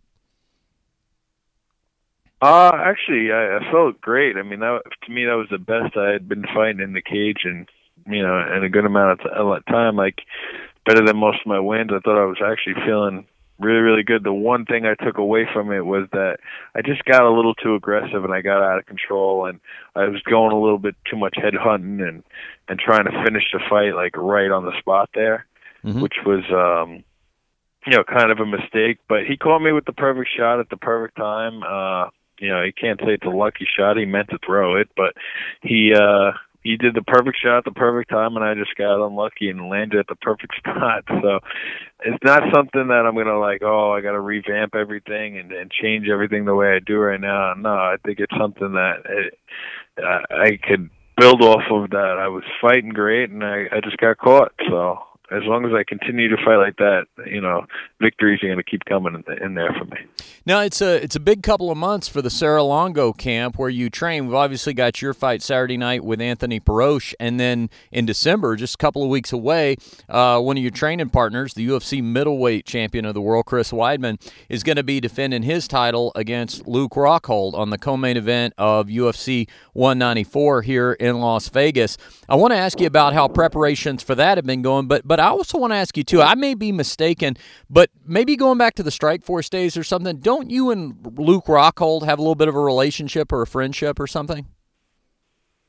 uh, yeah, I mean, we uh we have the same manager and we uh we hang out a lot. Actually, he's a good yeah. he's a good buddy of mine too. But Chris is basically, you know, uh, is is pretty much my brother. He's my best friend, and we've been through a lot. We we started the sport together, you know, at the same time, and so it's gonna be tough to watch, you know, to root against one of my friends or anything like that. And I'll be in the corner for Chris uh at his fight so it's gonna be you know it's like i said it's gonna be tough i've never rooted against luke before but uh obviously i kind of have to for this fight yeah but uh you know he understands that and you know, just like when uh one day when I get a chance to beat up his buddy Cormier and take his belt, he's probably ain't gonna be rooting for me. But it's uh it's okay, you know, we're we're uh we're we're still buddies and we've talked a little bit throughout camp and, you know, just uh making sure everything's going okay for him and that he's healthy and stuff like that and that uh you know, it should be it should be a fun fight. I look forward to being there and being able to watch and and be in the corner and have have the best seat in the house. Do you think the Chris Weidman versus Luke Rockhold matchup is is one of the most handsome fights to ever take place in the UFC? uh, well, yeah, they're definitely some good-looking cats for sure. but I can't tell Chris that. You know, uh, he'll definitely go to his head a little too quick. So let's let's keep that between us. Now, he's a good buddy of mine. You know, and uh, you know when the guy's big strapping, you know New York versus L.A. look kind of thing going on right now. So it should be a should be a cool fight. A lot of good storylines there. East Coast versus West Coast. You know, mm-hmm. two of the top young guys. They're both 31 years old. I mean, it, it's going to be just a an awesome, awesome fight. I mean, I can't see this being the only time they fight. They'll probably fight a good three, four times in their careers. I think you're right about that, and I'm looking forward to seeing that one live. Wish I was there with you guys uh, live this week in Australia, but we'll all be watching on pay per view. It goes down Saturday night, UFC 193 from Australia, headlined by uh, the greatest women's athlete going uh, across the planet these days, Ronda Rousey. But my guest, Gian Villante, will take on Anthony the Hippo Perosh on that undercard. Gian, enjoyed the visit and uh, good luck in there Saturday night, and uh, we'll look forward to talking to you again soon. I uh, appreciate you having me on. Thanks, man. We're talking UFC with uh, one of the guys who's going to be headed over to Australia to be a big part of that stadium card coming up uh, November 15th, UFC 193 a Trent Cotney fighter who's a good sponsor here on uh, our radio show as well. It's Danny the Gremlin Martinez. Danny, how you doing, man? Doing great, man. Thanks for having me. Yeah, good to talk to you. And uh, I tell you what, uh, exciting opportunity for you headed over to Australia. Uh, you know, you're a guy who who made his UFC debut on real short notice against Chris Cariaso, and uh, that was a few fights ago. But I, I, think for those of us who have watched you in this uh, flyweight division, uh, you know, you're you're putting on some exciting fights. you know, you you came into the organization on a four fight fight win streak. You've dropped three straight. I know that means that this fight is very important for you, but as we know, all three fight losing streaks are not created equal. A lot of times there's some very competitive fights in there, and uh, you certainly fall into that category. Your Scott Jorgensen fight was a fight of the night candidate, a very close fight. So first, I kind of want to give you a chance to to speak to that. Obviously, you want to come out on the winning side of, of any fight that you're in, but I, am guessing that Sean Shelby and uh, the UFC has to be pretty excited with uh, some of what they've seen in your efforts so far in the organization. Uh, yeah, well, my last three fights, uh, two of those fights were within 10 days' notice. Um, the fight that was at camp was Scott Jorgensen, which was fight of the night. Yeah. Um, that was a great fight. I felt like like we did a lot what we had to do to push the fight to win. Uh, I knew he was a great wrestler, and going into that fight, I wanted to basically put him down and, and hurt him. Um, I wanted to set an example and, and basically drop him, and that's what I did. I I went out there to drop him. I dropped him, and then he went into wrestling mode and and went through the fight, cruised through the fight with the victory. And and what I was thinking is I was going to just get up and, and do it again, do it again, do it again, which I did in the third round a couple times. They just got up and then knocked him down again. But um, I try to save my wrestling for my conditioning. I try to like save my conditioning, not wrestle with him, and then as soon as I got up, I would hit him again and knock him down, which I did. But um, I didn't wrestle enough in that fight, and I believe that's why I lost the fight. And so this fight, I know uh, Richie Vaculik is man.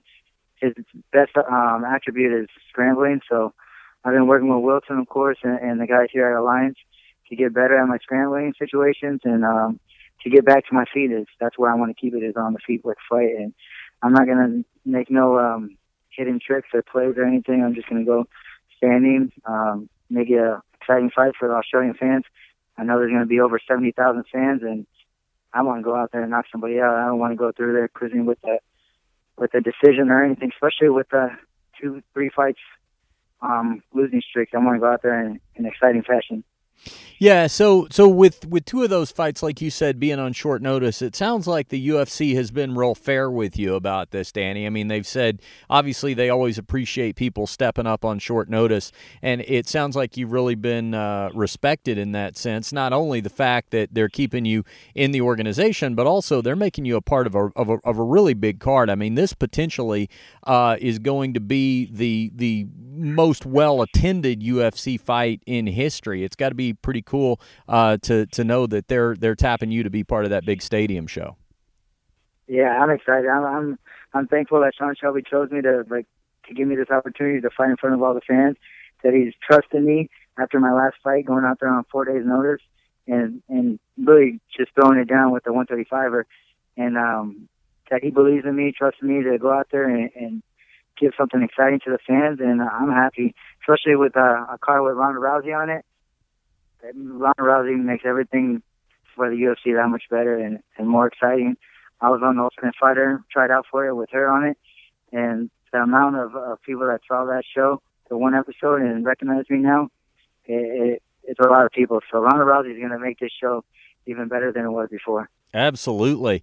Now, you train out of Alliance MMA. You mentioned uh, Alliance, of course, there with Eric Del Fierro, Dominick Cruz, probably the, the most notable uh, uh, yeah. product out of there. And uh, I want to want to ask you about that. You know, um, uh, you know, there's been some changes around that camp, uh, but but that being said, Dominick is coming back. He's got a title shot against T.J. Dillashaw. so so I'm guessing the the mood around Alliance right now is is is pretty upbeat and and forward thinking. Yeah. Yes, yeah, yeah. This is it's um, the best it's been in, in a couple of years that I've noticed since I've been here for five years. That the fact that the champ is coming back, and and we got guys like Phil Davis and, and Jeremy Stephens coming off victories, and yeah. Pearson coming off big victories. Well, we're going full steam ahead, and we're going to end the year off on a high note, especially with Dominick coming out in 2016. Um, Alliance is picking it up, and I feel like we got a better team camaraderie right now with all the guys that are here and um, yeah, end of 2015 is going to go on a high note.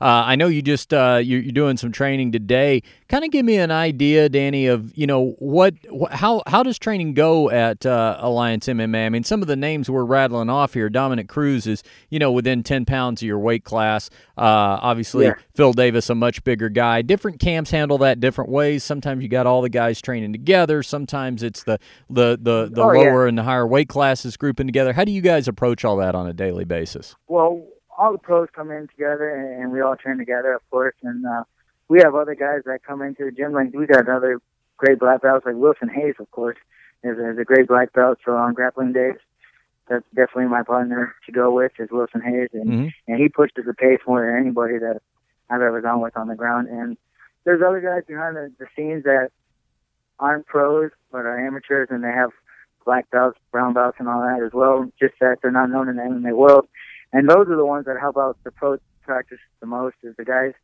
that are like the ones that are not known in the world. So um, we have a great room of guys like all around striking, Muay Thai guys, black belts, brown belts, and all that. So those guys help out the team more than all, all the guys that are known in the UFC. So um, everybody trains together. Now, I mentioned at the, the outset of our interview, Danny, that uh, you're sponsored by TrentCotney.com, and he's a great sponsor here on the show. He's a, he's a personal friend of mine, and uh, oh yeah, and and I want to I want to ask you about the impact he has uh, on on your camp day to day because you know it, everybody knows we've talked so much uh, in the MMA media about the impact of the Reebok deal that has pushed uh, all the other sponsors outside of the octagon on on fight night, but guys like Trent who who most most notably just recently worked here with my my co-host on the show, Frank Mir, in his training camp, yeah. have found creative ways to stay involved. And it really looks like Danny, you know, if if a fighter is willing to be uh, creative and innovative and and think of ways to keep their sponsors involved, guys like Trent want to stay involved and and and they can do it. And I kind of want to give you a chance to speak to that because it seems like you and Trent in a partnership are, are having one of those success yeah. stories yeah. in the post Reebok era. Yeah. Well, me and Trent actually been friends before. Um, we're well friends, and uh, the reason why I call him a friend is because I have a Gremlins Kids organization where I go to schools and talk to kids about bullying here yes. in uh, South Bay Chula Vista. And Trent um, donates amounts of money to the to the organization every year, so I can buy uh, families turkey dinners around Thanksgiving and, and the holidays. So the past two years, Trent has helped me with that, and I've always told him the amount of appreciation that I have for him and and his family and for doing that. And last year I didn't fight once for the UFC, but I was underneath the contract and everything. Um, but I never had any sponsors. And Trent also helped me out with that. When I just had a baby, he also helped me out with that. Um, sent money down to my family here in San Diego, and um, that was greatly appreciated too. So I just want to say thank you to Trent. Like guys like that are, are the reason why fighters like me can still stay in that sport because, uh, man, without without the fights for a whole year, what income do we have? And uh, even though I make what sixty, seventy grand for a fight a night, that doesn't last really after you pay your coaches and all that stuff. So trying to help me out after that and um, really kept me stable and my family up afloat. So um, I appreciate that. So he's a great sponsor, a great friend of mine, and uh, he's always been there for me. That's great. And It's great that you guys are able to continue to work together. The website, gremlinskids.org, if you want to see uh, Danny's group and what he's talking about. Danny is uh, the gremlin. Any what now? Now, I assume being the gremlin that everybody is well aware of the issues that come along with feeding you after midnight, right? Nobody ever does that. Yeah, yes, exactly. Well, that was a nickname from uh, Dominick Cruz a long time ago. We've been friends for a long time before fighting, and uh, they always said, "Don't don't give me drinks after midnight." That's where the real grandma came from. So that's that's where I had a cutoff point before midnight, and and that was it. That's where the name came from. how, Danny, how mu- how much have you been able to benefit? Obviously, training with Dominick Cruz goes without saying. Uh, you know, it's a fantastic opportunity. But but yeah. I have been saying for a long time that that you know what Dominick Cruz is, in addition to being a, a champion he is to me one of the best analysts in all of mixed yeah. martial arts. This guy has an amazing ability to analyze yeah. what he's seeing, and I've got to think as a as a member of his camp that if if you ever have the uh, the the situation to go over tape with him and that kind of stuff, that's he's got to be really insightful. Oh yeah, yeah, yeah. It's like I knew he was a good coach and everything. Great coach over here at the gym. Like he's always coached the team and everything on days like when he was know, injured and all that stuff. So I knew he was good at that, but like the analyst thing is a totally different story. Like you got a TV, you got a camera on you, and you got people looking at you, and you're looking at a camera, and he really does it well. And so when I first saw that, I was really surprised. Like me and my wife were at home, and we were really shocked the way that he really did go after it, and and he did a great job. So like, yeah, he's probably the best analyst in sports right now, like for MMA. Um, the way he does his and the way he like breaks down the sports for people like that probably don't know anything about sports, about MMA and all that. So he does a great job on TV, and I give it to him for that. You can follow Danny Martinez on Twitter at DannyMMA125, and uh, he will be in action at UFC 193 in Australia, that big stadium show November 15th, headlined by Ronda Rousey defending her bantamweight title against Holly Holm. Uh, Danny, really appreciate the time, man. Anybody else we need to thank or mention here before we let you go? I appreciate the help from uh, Jason Carpel, of course, our manager, um, keeping me in the UFC. I appreciate that. And uh, Yuchasuma and Trent Cotney, of course, a, a big friend of mine. Appreciate the help, man. More next. We appreciate the time with Danny Martinez. More next. We'll keep talking mixed martial arts with you. Don't go anywhere. You're listening to Phone Booth Fighting, brought to you each and every week by Trent Cotney at trentcotney.com and Real Water. Get real at drinkrealwater.com. Myself, Richard Hunter, along with Frank Mir and Ricky Lundell, not with us this week. It's just myself and Frank uh, holding down the fort here at uh, Frank's residence. Frank getting ready to head out to L.A. in just a matter of hours. He's going to be part of the Fox uh, anchor team for UFC 193. You can see him on the uh, pre-fight show, prelims, and all the rest of that. And then UFC 193 is live from uh, Melbourne, Australia, Saturday night exclusively on pay-per-view. Frank, uh, closer to home here, I mentioned earlier in the show that November 20th, uh, our sponsor, Real Water, is putting on another one of their fantastic Real MMA Mixed Martial Arts card. Uh, it's an amateur uh, card, MMA and Muay Thai, and they're doing it at uh, Sam's Town Casino here in Las Vegas, Friday, November 20th. And uh, we, we went to the last one. It was a lot of fun. And uh, you're going to be doing an appearance at this one, uh, meet and greet and some photos and things like that, presenting the trophy to the main event winner. Tickets start at just $25, and you can get those tickets by calling 702 284 7777. That's 702 284 7777. Those are available uh, through the Boyd Gaming ticket offices. But we have a pair of VIP tickets to give away. And those are going to be situated right behind you, I'm told. So uh, whenever you're uh, sitting there at the fights and you look over your shoulder, you'll uh, at least be, uh, you'll have the comfort of knowing that the couple of people sitting behind you are subscribers to our podcast. Because here's why uh, we're going to give those uh, VIP tickets away right now to somebody that hashtags get real, uh, or rather, I'm sorry, drink real water. Hashtag drink real water. You can put that on Twitter, Instagram, Facebook. Hashtag drink real water and uh, tag us in it on social media at the Frank Mir, at Richard Hunter, at Ricky Lundell. Uh, and uh, we'll see it, we'll retweet it or uh, regram it or whatever, and we're going to select a, a random winner. Somebody right now who hashtags uh, drink real water on their social media. And then uh, if you can be in town on November 20th, you will join us for the Real MMA Mixed Martial Arts card and sit right behind Frank and uh, myself and Ricky. All right, that being said, uh, Frank, the uh, Bellator folks, Scott Coker and company, uh, you know, they ever since Scott Coker took over over there, and I give him credit for this he knows how to make some news. Um, you know, he's he's not just putting on um, sideshow fights, uh, but he is realizing that uh, you know when when you can uh, bring Ken Shamrock in uh, at this point in his career, that there's still a lot of fans that uh, the old school fans that will recognize the names, and so continuing with that theme. Coming up February 19th, uh, Bellator is going to be at the Toyota Center in Houston for Bellator 149. Their main event will feature the long awaited trilogy fight between Ken Shamrock and Royce Gracie. Shut up. That's actually really cool, man. I mean, I, am smiling right now if anybody. Yeah. Because I'm honestly interested. Mm-hmm. I am. Mm-hmm. Uh, you know, I mean, obviously, it has no impact on the rankings in our sport, right. but as far as just nostalgia and just you know, that is. Uh, I mean, man, I remember I was 13 years old watching them go at it and, and thinking that here's this guy in the pajamas, you know.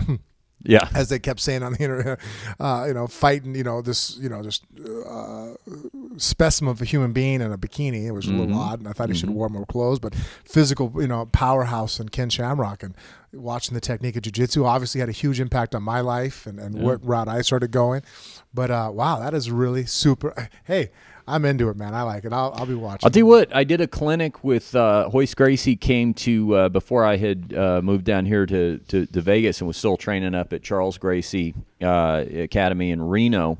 Uh, which, by the way, if you listen to us on uh, our Reno affiliate, you hear the spot run for uh, Charles Gracie Academy. Uh, their their head black belt Gary Great over there was a fantastic instructor for me, so I certainly recommend everybody go check out Charles Gracie in Reno, and they also have a Carson City location as well.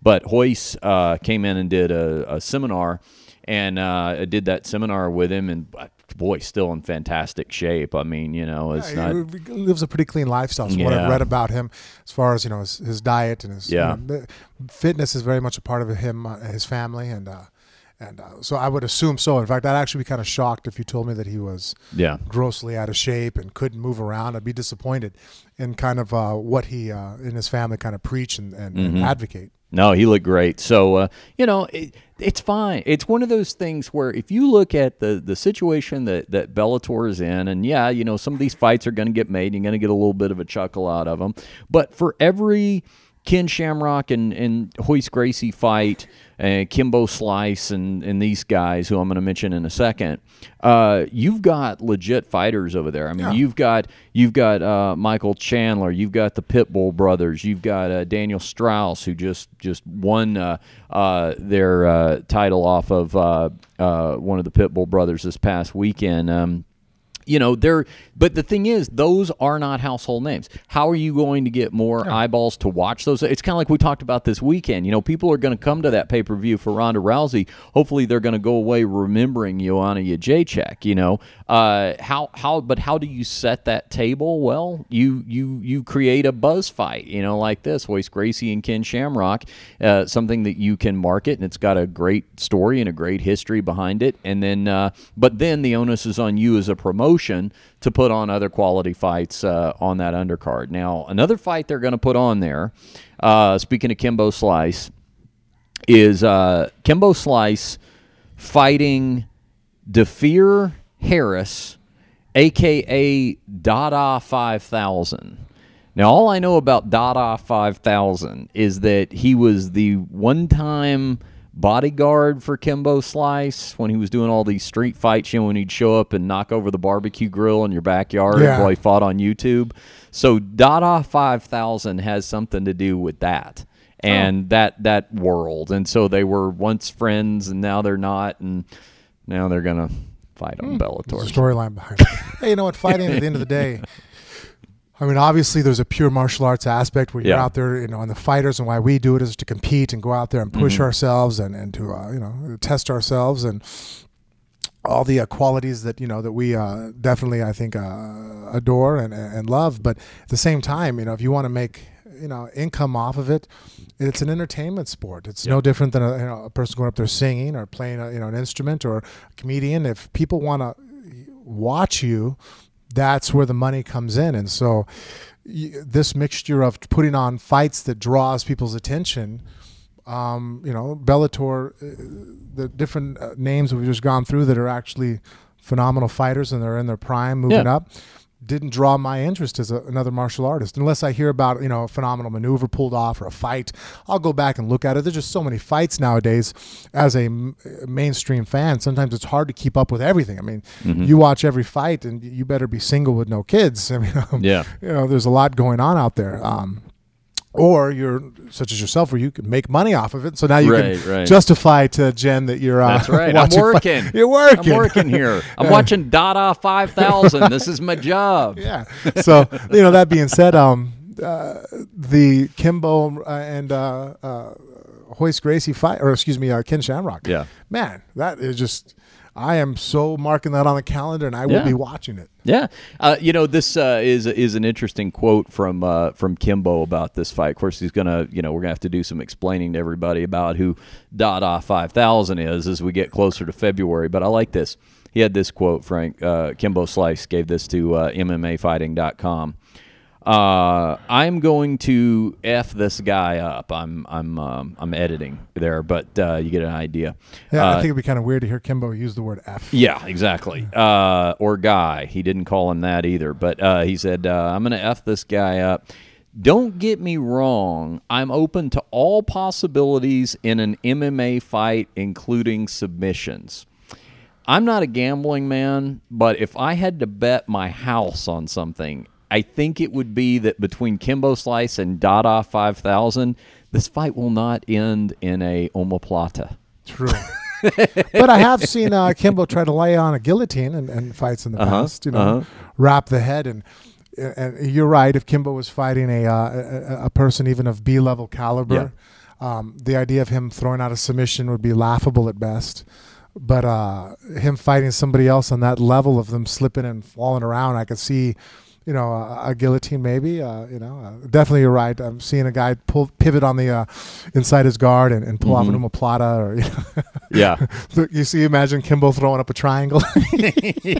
What I could see is like like between between Kimbo and Dada five thousand that it, it it might be so difficult that you know there would be time for both corners to try to compete to explain how to secure the triangle. Like you know, Oh, you got absolutely. getting- okay, no, This is no, definitely a throwback to, like- now bring the arm across the throat. Bring no no Yeah. his no his other arm. know, Bring it's that funny. other arm. People, if you want to see how watching, you know, we talk about me going to the fights here November Yeah. 20th in town, the Real Water event. yeah. Um, I have no problem going to events now on that level, you know, where you see the amateur fights.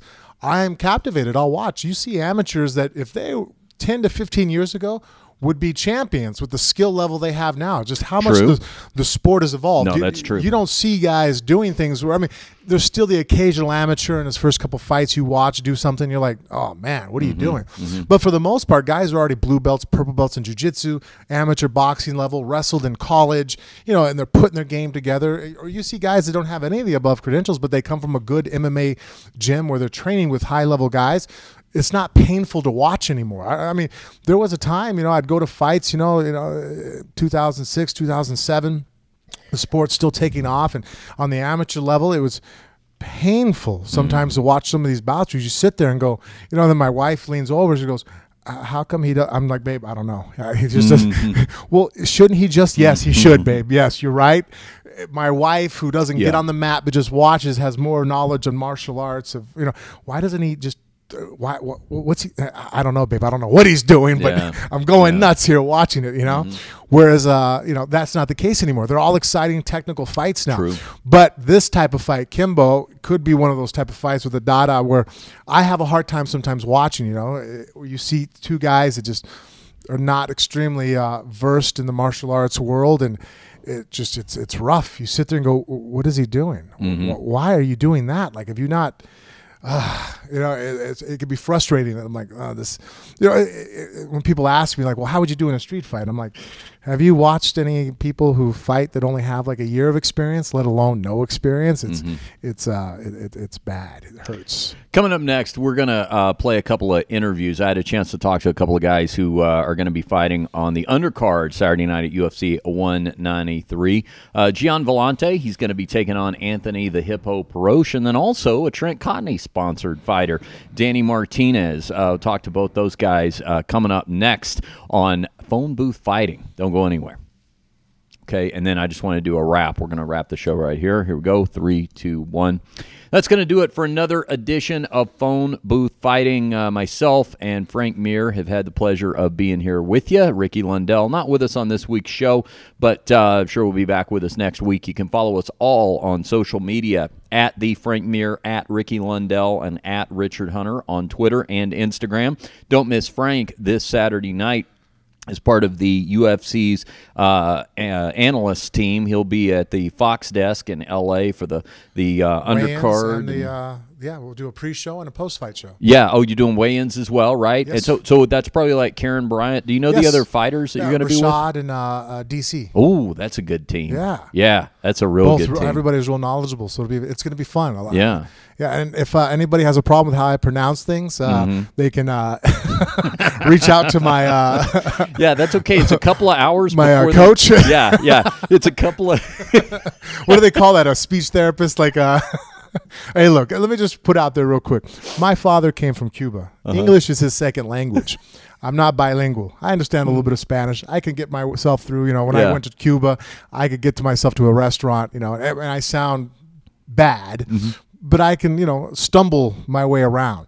But for whatever reason, being raised by a guy, my mom, you know, that English was their second language, Yeah. even though they didn't instill Spanish hardcore into me, man, there's some times where I'll say some words and my kids now going to private school look at me and go, "Daddy, that's."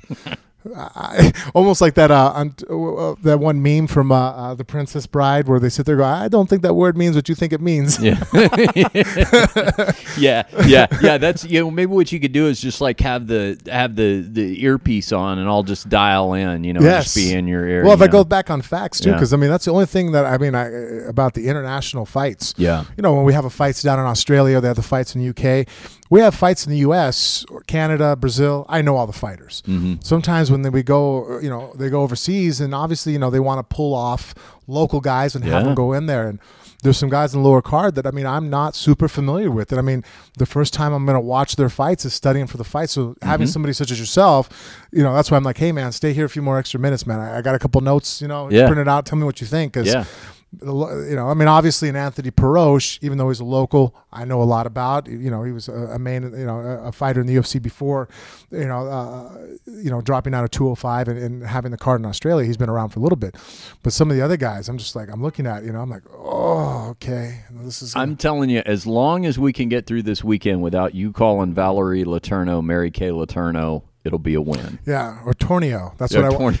You know, the other thing too that hurts me is Yeah. that I'll research and read, but I don't listen to sometimes the intros of fights. I fast Yeah, yeah, forward and I go right to the fight. Now I'm realizing, yeah, I should probably listen to the commentators say Mm-hmm, their names. But you know, to me, uh, when you have to watch 35 fights. And you only have three or four hours to try to fit in. I'm doing a lot of scrubbing on the thing. Yes. I don't have time to listen to a two or three minute intro on each person. So I'm like, I got to see the fight. And then as I'm watching, I mean, there's times I skip the end. I'm like, okay, this fight ends in a rear naked choke. Okay, he has his back. Okay, I don't need to see anymore. Boom, go to the next one. You know, this is where Mm-hmm. yeah. it goes. Yeah, people will be like, I'll be over there in the uh, in the green room with you. People are like, what is that like? Is Frank like got a, a, a hypnotist? What is that over there? And I'll be like, The word is n- the word is Namajunas. Namajunas. That's another one that gives me a hard time. Rose, man. You know what's funny is when I commented on the WEC, yes. certain fights, like I remember Injukwani. Injikawani. Right now, that's ingrained in me. You know how many days it took for me to say that name properly? And then I was scared to death because it wasn't like I had to say that in a pre fight and a post fight. I had to do that live. Yeah. And they're saying, okay, as the fight goes on, I'm like, can I just call him Anthony as I'm describing the takedown defense or a head kick he's about to throw? No, you got to say his whole name. Yeah. Are you serious? I have to be excited and analyze fights, and I got to pronounce how. Yeah. I felt like I was doing the pat my belly, stand on one foot, rub my, you know. Uh-huh.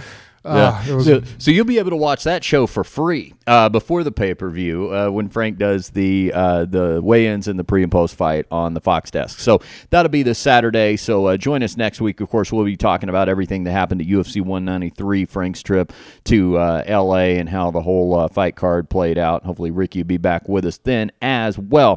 Thank you for joining us uh, another week of phone booth fighting. Remember, uh, if you're listening to us terrestrially in the Reno or Las Vegas markets, we appreciate you. Know that you can subscribe to Phone Booth Fighting as a weekly podcast as well in iTunes or at phoneboothfighting.com.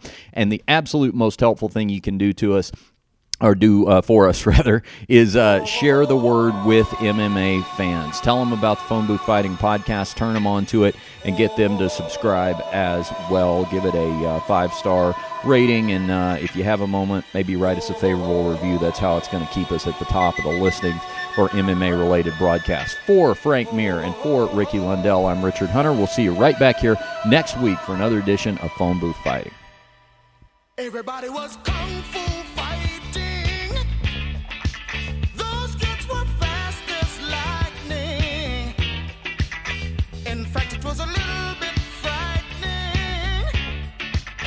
but they fought with